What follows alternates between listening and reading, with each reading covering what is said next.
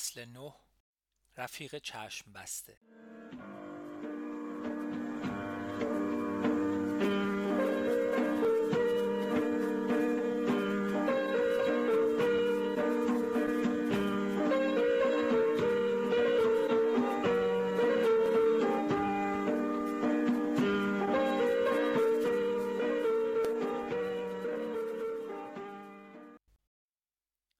صبح روز بعد اولین چیزی که با باز کردن چشم و بیدار شدن از خواب به یاد آوردم رفیق چشم بسته ای بود که نیما در اتاق آن طرف حیات جای داده بود. باز هم چشم بسته. چه اتفاقی افتاده است که دوباره رفیقی چشم بسته شده است؟ آیا خانه تیمی لو رفته یا رفیقی ضربه خورده؟ شاید هم او را از شهر دیگری آوردند و می‌خواستند موقتا در خانه ما نگه دارند تا تکلیفش روشن شود. درست مثل خود من که یک هفته بعد از آمدنم به اصفهان در خانه چشم بسته ماندم تا بالاخره با نیما به این خانه آمدم. سازمان میکوشید تا آنجا که ممکن بود رفقایی که لازم نیست با هم کار کنند همدیگر را نبینند. تا در صورت دستگیری خطر لو دادن زیر شکنجه وجود نداشته باشد. نیما گفته بود این رفیق باید هم چشم بسته باشد و هم گوش بسته. معنیش آن بود که من و علی نه حق داشتیم او را ببینیم و نه اجازه داشتیم با او حرف بزنیم یا صدایش را بشنویم. اولین بار رفیق رضا یادم داده بود که چگونه می‌توان چشم بسته حرکت کرد و جایی را یاد نگرفت. گفته بود که رعایت این اصل در زندگی چریکی اهمیت دارد. بهار پنجاه و چار در اطراف دروازه قار در جنوب تهران بودیم که گفت می‌خوام چشم بسته ببرمت خونمون. با تعجب نگاهش کردم.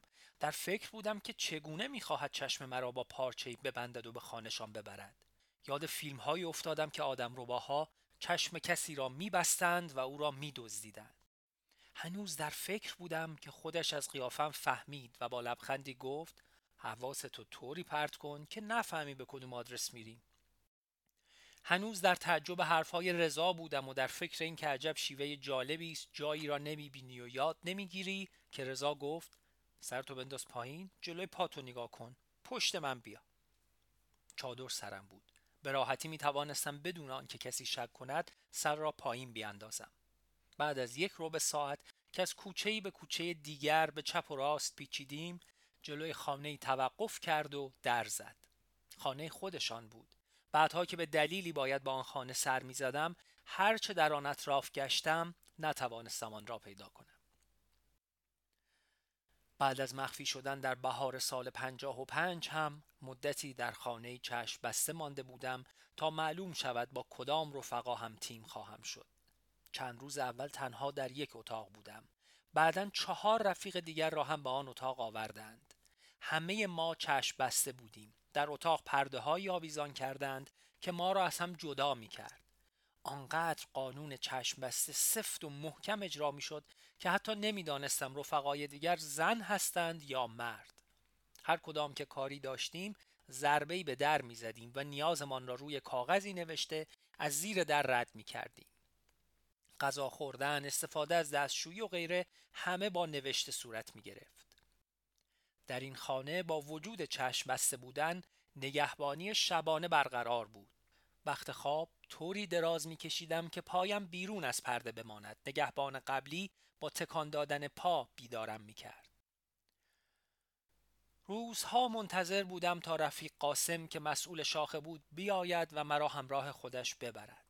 من که در زندگی علنی لحظه ای در گوشه آرام نمی گرفتم و مدام در فعالیت و تکاپو بودم باید در این اتاق بی حرکت پشت پرده می نشستم و با کسی حرف نمی زدم. رویای پیوستم به زندگی چریکی و فعالیت شبانه روزی به محبوس شدن در محوطه‌ای یک و نیم در یک متر منتهی شده بود. در این محدوده کوچک راه می رفتم و به هر آنچه ممکن و ناممکن بود فکر می کردم. بیتابیم به خصوص با شنیدن خبر درگیری و ضربه خوردن تیمها بیشتر و بیشتر می شد. این خانه بالاخره بعد از ضربه هشت تیر و کشته شدن حمید اشرف و رفقای رهبری تخلیه شد و هر چشم بسته ای به سوی رفت. بعدها شنیدم که تقریبا همه رفقای چشم بسته آن اتاق در درگیری های بعدی کشته شدند. و حالا چشم بسته ای در اتاق مهمانخانه ما بود. نیما برای بردن غذای او میبایست از حیات خانه بگذرد. حیات از طبقه بالای خانه همسایه بغلی که با دخترش دوست بودم دید داشت. همان اوایل آمدنم به این خانه یک روز این دختر مرا به خوردن قهوه دعوت کرد. پرسید تا حالا قهوه خوردی؟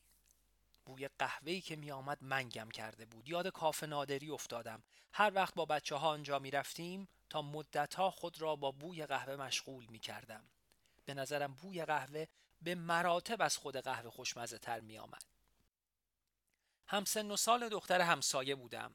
تهرانی بودنم برایش جالب بود. مرا با اتاقش برد که در طبقه دوم و مشرف به حیات ما بود. از فرصت استفاده کردم تا زاویه دید اتاقش به حیات خودمان را ببینم. اتاقش را مانند اتاق من در خانه مادری تزئین کرده بود. رو تختی، کمد، میز توالت، عکس مارلون براندو و استیو مکوین بر دیوار، صفحه های موزیک در کنار گرامافون فیلیپس. مرا بر تختش نشاند و پرسید در کدام مدرسه درس میخواندم. دخترها در تهران چگونه لباس میپوشند؟ پرسید که مینی جوب هم پوشیدم یا نه. بعد از چند سوال برایم صفحه گذاشت. She loves you. شیفته صدای بیتل ها بودم و صفحه های زیادی از آنها داشتم. با شنیدن صدای موزیک به خاطرات گذشته برگشتم و آهی عمیق کشیدم. واکنشم آنقدر غیر ارادی بود که دختر همسایه با تعجب پرسید این آهنگو می‌شناسی؟ به داستان ساختگی زندگیم نمی‌خورد که بیتل ها را بشناسم. باید بیشتر احتیاط می‌کردم. دختر همسایه باهوش بود و با دیگران فرق می‌کرد. اگر نیما را در حال بردن سینی غذا به اتاق مهمانخانه و یا رفیق چشم بسته را در حال گذر از حیات می‌دید معلوم نبود چه فکرهایی به ذهنش خطور می‌کرد. پیش همسایه رفتم و سراغ دخترش را گرفتم. گفت که تهران است و تا دو هفته دیگر باز نمیگردد. خیالم از بابت دیده شدن نیما در حیات راحت شد. بهار بود. روزها حسابی گرم و شبها خنک. در روز پنجره را باز می کردیم و حسیر را پایین می کشیدیم وقت مطالعه جمعی مواظب بودیم که صدای ما بیرون نرود. گاهی که بحث گرم می‌شد و صداها بالا می‌رفت نیما بلند می‌شد و پنجره را میبست. آن روز هم مثل همیشه بعد از ورزش صبحگاهی خوردن صبحانه و خرید مواد غذایی روز در اتاق کار نشسته بودیم. علی کتاب چه باید کرد بخش خودانگیختگی توده ها و آگاهی سوسیال دموکراسی را در دستور مطالعه گذاشته بود. قرار بود با نیما این قسمت را بخوانیم و دربارش حرف بزنیم. گرم بحث بودیم که اقدس خانوم در زد. از شیوه در زدنش میفهمیدم که اوست. یک روز در میان بشخابی از غذایی را که پخته بود می آورد می گفت که تو از خانواده دوری نکند دلگیر و دلتنگ آنها شوی. نیما و علی با شوخی بو میکشیدند و می‌گفتند ببینیم امروز نهار چی می‌خوریم. دختر چی کار می‌کنی؟ آشی نظری درست کردم. گفتم یه کاسه برات بیارم. نکنت بوش بیاد و دلت هوس کنه. از پشت سر شوهرش را در تراس خانه دیدم. با تعجب پرسیدم آقا مصطفی نرفتن بازار؟ وا مگه خبر نداری؟ نه چی شده؟ بازاری ها همه دوکونا رو بستن ها رفتن خوناشون شوبری تو نیومده منتظر جواب نشد. سرش را نزدیک گوشم آورد و گفت آجانا ریختن تو بازار دنبال نوار. آقا میگشتن. هرکی داشتا با خودشون میبردن. بازاریام از این وز خیلی عصبانی شدن دا دکونا رو بستن و رفتن خوناشون وقت گفتن آقا صدایش را پایین تر آورد. کم مانده بود بپرسم آقا کیه؟ کاسه آش را داد و رفت. جریان را که برای رفقا تعریف کردم نیما گفت منظورش خمینیه. چند روز پیش که واسه خرید رفته بودم یکی اومده بود و نواراشو داشت. پرسید می‌خوام یا نه؟ نواراش راحت دست به دست میچرخید. سال قبل زمانی که دانشجو بودم در شرکتی کار می کردم که دربانش اهل خمین بود. خیلی هم به من ارادت داشت. روزی گفت که برای عروسی برادرش به خمین می رود و برای کادوی عروسی دو نوار آقا را تهیه کرده است. پرسیدم آقا کیه؟ گفت خانم چطور آقا رو نمی‌شناسید؟ آقای خمینی. علی بلند شد و روزنامه های چند روز قبل را ورق زد و گفت فکر نکنم بستن بازار برای نوارای آقا باشه. چند روز پیش تو روزنامه اومده بود که دولت در اجرای طرح مبارزه با گران فروشی بازاریا رو جریمه های سنگین کرده. علی مطلب مورد نظرش را پیدا نکرد. برگشت و ادامه داد بیژن جزنی در کتاب نبرد با دیکتاتوری شاه گفته که باید خمینی رو جدی گرفت. نیما پرسید این کتاب نبرد با دیکتاتوری شاه کجاست؟ چرا ما ندیدیمش؟ من هم ندیده بودم. دربارهش هم چیزی نشنیده بودم. علی ادامه داد. تو تیم قبلی که بودم خوندمش. قبل از ضربه هشت تیر پنجاه و پنج. اون وقتها کتابای بیژن توی همه شاخه ها خونده می شدند این اواخر شنیدم که رهبری جدید به نظرات رفیق بیژن با تردید برخورد می‌کنه و کتاباشو به شاخه های تشکیلات نمیفرسته. با تعجب پرسیدم برای چی؟ علی مکسی کرده دستی به سرش کشید و کوتاه جواب داد خب جرزنی حرفایی زده که با نظرات مسعود فرق داره. مثلا برای کار سیاسی و سنفی اهمیت قائله.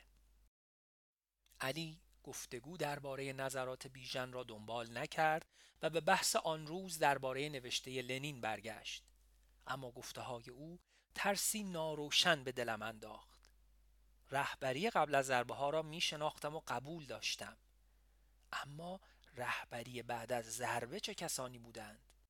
آیا توان سیاسی کافی برای قضاوت درباره های رفیق جزنی را داشتند؟ از اختلافات سیاسی داخل سازمان نگران می شدم. این اختلافات سازمان را ضعیف می کرد. همانطور که جدای بخشی از سازمان بعد از ضربات تیر پنجاه و پنج سازمان را ضعیف کرده بود. نیما غرق در نوشته های لنین گفت مسعودم مانند لنین به بردن آگاهی به میان توده ها تاکید می‌کنه. اما اعتقاد داره که صد دیکتاتوری هر حرکتی رو واسه آگاه کردن کارگر رو سرکوب می‌کنه. مبارزه مسلحانه رو راهی واسه از بین رفتن این ترس می‌دونه. گوشم به حرفهای نیما بود اما به دنبال جمله مسعود در لابلای کتاب مبارزه مسلحانه هم استراتژی هم تاکتیک میگشتم که علی گفت درسته. رفقا سال چهل و نه اینطوری فکر می‌کردند اما بعد از گذشت پنج سال از مبارزه مسلحانه آیا ترس کارگرها کم شده؟ یا همچنان سازمان از اونا جدا مونده؟ فکر می‌کنی لازم نیست دوباره به اون چیزی که گذشته نگاهی بندازیم؟ از خودم پرسیدم چه کسی باید به گذشته نگاه کند؟ آیا رهبری کنونی توان جنبندی گذشته را دارد؟ نیما در فکر بود و جوابی به علی نداد. میفهمیدم که مطالعات ما به سوالات مهمی رسیده است سوالاتی که به سیاستهای اصلی ما برمیگشت. دلم می‌خواست نظر دیگران را هم درباره بحث هایی که داریم بدانم. چندین بار این پیشنهاد را طرح کرده بودم. حس گنگی داشتم که موضوع به این سادگی که فکر می‌کنم نیست. فکر می‌کردم یا چیزی را نمی‌بینم و یا آن را بد می‌فهمم. ته دلم هنوز از علی دلخور بودم. با آنکه خیلی از او یاد می گرفتم اما دلم نمی‌خواست که او تنها هدایت کننده بحث های ما باشد. شرکت افراد دیگر در بحث موقعیت او را به عنوان هدایت کننده بحث ها تغییر می‌داد. نیما هم درخواست ملاقات با رفقا و بحث جمعی با تیم های دیگر را داشت. علی اما معتقد بود ما باید بیشتر مطالعه کنیم فکرهایمان را منسجمتر کنیم و بعد با دیگران وارد بحث شویم. استدلال او را نمیپسندیدم. برای بحث سیاسی که احتیاج به همچین تشریفاتی نیست. روزی علی که از سر قراری بازگشته بود خبر داد که هفته بعد رفیق مسئولی برای دیدن ما خواهد آمد. من و نیما هر دو خوشحال شدیم به خصوص من که غیر از آن دو با کس دیگری رابطه نداشتم. علی برعکس گرفته به نظر می رسید. شب موقع برنامه نویسی از نیما پرسید تو درباره بحثای تیم با کسی حرف زدی؟ اگه منظورت کتابخانی و بحث سیاسی خب معلومه. چرا می‌پرسی؟ نباید چیزی می‌گفتم؟ علی صدایش را بالا برد و خیلی جدی گفت گفته بودم که بهتر ما بیشتر مطالعه کنیم. با خوندن یک کتاب که نمیشه با کسی بحث کرد. نیما با تعجب نگاه کرد و گفت فقط از چه باید کرده لنین گفتم.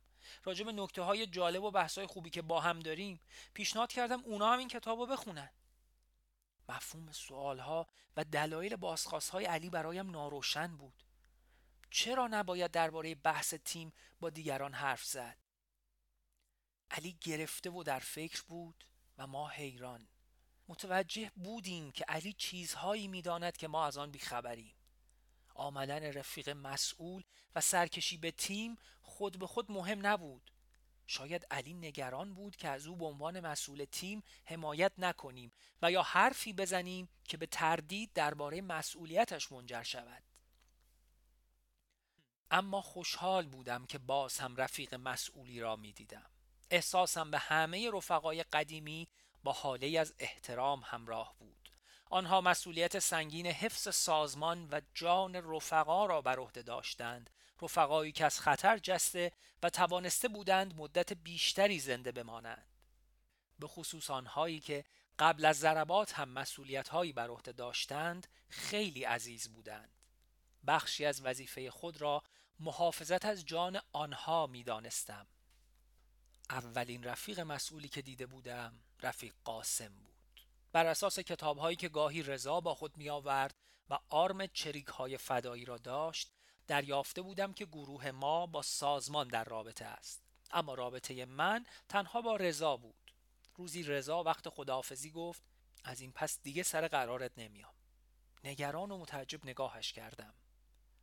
بعد از مکسی ادامه داد رابطت با سازمان مستقیم میشه. از اینکه رویای قدیمی هم تحقق پیدا می کرد خیلی خوشحال بودم. حواست باشه این رفیق خیلی با ارزشه. سر قرار که میری مواظب باش تا تعقیب نشی. از دانشگاه مستقیم نرو لباس شیک بپوش که بهت مشکوک نشن. آذر پنجاه و چهار بود. شب قبل از قرار از هیجان خوابم نمی برد در خیال قیافه رفیق را مجسم می کردم قدی بلند سیمایی صمیمی چشمانی مهربان صورت و حالتی شبیه به چگوارا یا شبیه به خواننده شیلیایی ویکتور خارا شاید هم شبیه حمید اشرف یا یکی از نهچریکی که عکسشان را ساواک همه جا چسبانده بود جوانهایی با سبیلی پهن و چشمانی گیرا. قرار ساعت چهار بعد از ظهر میدان حسن آباد جلوی کیوسک تلفن بود. تأکیدهای رضا در گوشم زنگ می‌زد. مواظب باش. خودتو خوب چک کن. قرار بود روزنامه را تا شده در دست بگیرم. رفیق سوال می‌کرد ساعت چند است و من بگویم ساعت همراه هم نیست. دو بار از محل قرار رد شدم. مرتب پشت سر را کنترل می‌کردم. در یکی از دور زدنها احساس کردم مردی با فاصله ثابت اما نزدیک مرا دنبال می کند قیافه و حالت مشکوکی داشت. قدی بلند و صورتی استخوانی. کلاه شاپو به سر و بارانی گشادی به تن داشت که سرشانه های استخوانیش را می پوشند قیافش با آدم های مزاحم می خورد دلخور با خود گفتم این کیه که امروز به ما گیر داده؟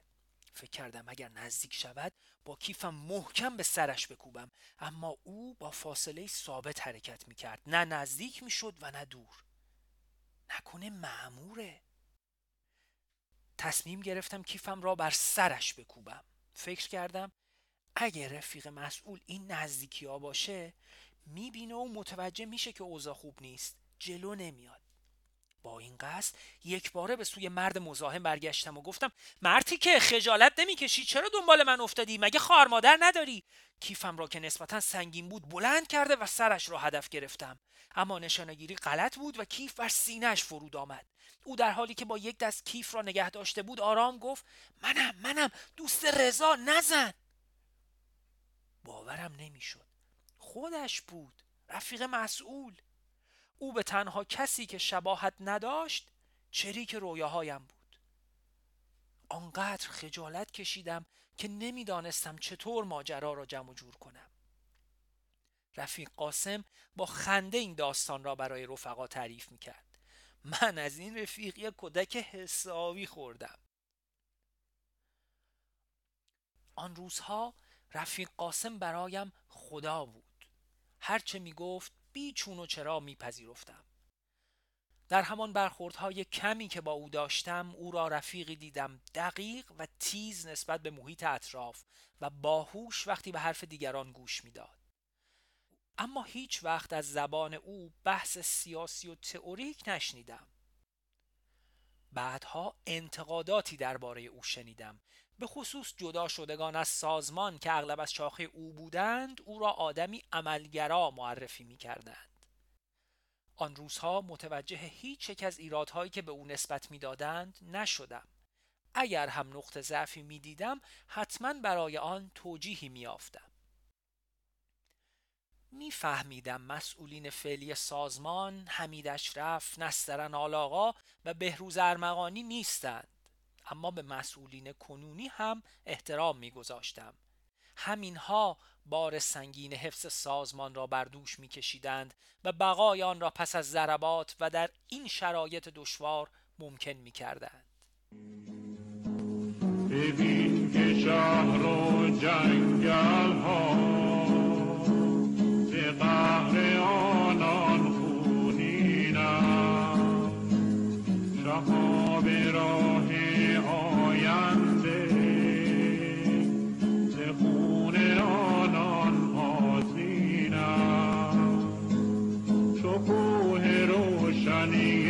فردا. تکون قرار سر بگو ببینن که خون بیشن ستاره گشت و هزار. چه سان شرار دمی. به سرخی هر ستاره نشست در تن شب نشان صبح سپید نشان صبح سپید